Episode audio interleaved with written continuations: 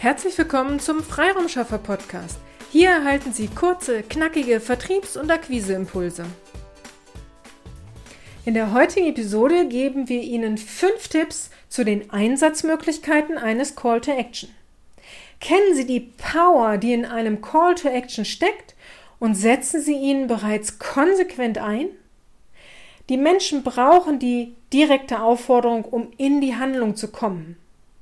Was bedeutet dies für Ihr Marketing? Wo können und sollten Sie den Call to Action überall einsetzen? Erstens, Ihr Angebot. Am Ende Ihres Angebotes sollten Sie den Call to Action nicht vergessen. Auch wenn Sie sagen, auf dem Briefbogen stehen doch all meine Kontaktdaten. Nein, fordern Sie den Leser des Angebotes direkt dazu auf, mit Ihnen in Kontakt zu treten. Zweitens, Mailings, Newsletter. Auch hier vergessen Sie den Call to Action am Ende nicht. Nennen Sie konkret die E-Mail-Adresse oder die Rufnummer, unter der man Sie erreichen kann. Sie präsentieren ein für den Leser interessantes Thema. Machen Sie es jetzt dem Leser so einfach wie möglich, indem Sie konkret sagen, was er tun, was er oder sie tun muss, um mehr zu diesem Thema oder diesem Angebot zu erfahren. Oder gern auch, wie der Leser direkt kaufen kann. Drittens, Online-Seminar. Vergessen Sie auch hier nicht den Call to Action und lassen Sie die Folie mit Ihren Kontaktdaten länger im Bild. Schalten Sie nicht direkt wieder auf Ihre Kamera um, sondern lassen Sie die Kontaktdaten sichtbar. Am besten ist es natürlich, wenn Sie im Online-Seminar direkt im Chat einen Button zu Ihrem Online-Kalender oder Ihrem Kontaktformular einbinden können. Machen Sie es dem Zuhörer so einfach wie möglich, Kontakt mit Ihnen aufzunehmen oder gern auch zu buchen. Und bitte nuscheln Sie den Call to Action zum Schluss nicht so weg, sondern fordern Sie den Zuhörer direkt zur Kontaktaufnahme auf.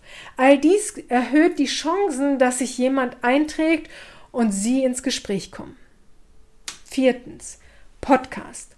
Auch im Podcast sollten Sie den Call to Action unterbringen. Die Kontaktdaten stehen in den Shownotes. Ich weiß. Nur Hand aufs Herz. Wie oft haben Sie sich die Shownotes wirklich einmal durchgelesen?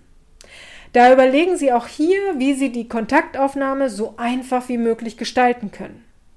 Also zum Beispiel durch Nennung der E-Mail-Adresse, die auch so einfach wie möglich sein sollte. Also bei uns lautet sie zum Beispiel willkommen at ihre-freiraumschaffer.de. Ich könnte auch sagen petra.sierks at ihre-freiraumschaffer.de. Aber hier ist die Gefahr groß, dass die korrekte Schreibweise von Sirks nicht klar ist. Und damit ist die Hürde schon wieder höher, als wenn ich sage, willkommen at ihre-freiraumschaffer.de. Also wie kann Ihr Call to Action am Ende Ihres Podcasts lauten? Ach so, bitte auch nicht einen verkürzten Link angeben, zum Beispiel bit.ly, also bit.ly slash 45b37xyz irgendwas. Das kann man sich auf die Schnelle auch nicht merken. Oft wird der Podcast nebenbei gehört und eine solche Buchstaben-Zahlen-Kombination kann man sich dann nicht merken. Fünftens, Website. Haben Sie nur ein Kontaktformular auf Ihrer Website oder haben Sie den Call to Action bewusst auf Ihrer Seite eingesetzt? Unterschätzen Sie auch hier nicht die Kraft eines Call to Actions. Ihr Webseitenbesucher bleibt an einem Thema auf Ihrer Seite hängen und hat Fragen dazu. Machen Sie es ihm hier auch so leicht wie möglich. Lassen Sie ihn nicht erst nach dem Wort Kontakt suchen oder im Impressum nach Ihrer E-Mail-Adresse suchen, sondern fügen Sie hier mehrfach auf Ihrer Website den Call to Action ein. Sie haben Fragen, buchen Sie jetzt hier direkt Ihr kostenfreies Beratungsgespräch.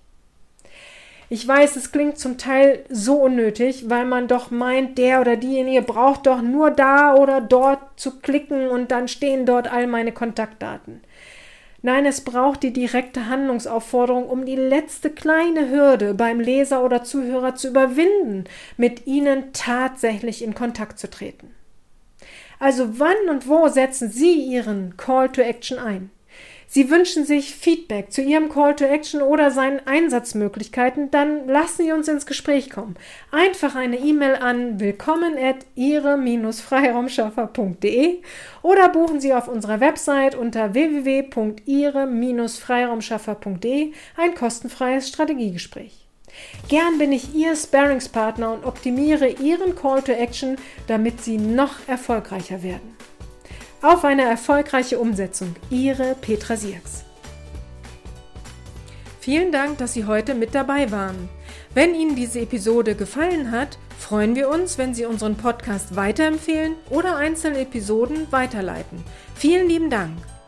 Wir möchten Sie aber auch gern dazu einladen, wenn Sie Ideen, aber auch Kritik haben, zögern Sie nicht, uns dies mitzuteilen, denn wir machen diesen Podcast für Sie. Wir freuen uns auf Ihr Feedback, Ihre Bewertung bei iTunes und vor allem, wenn Sie unseren Podcast abonnieren und bei der nächsten Episode wieder mit dabei sind. Bis dahin, Ihre Freiraumschaffer.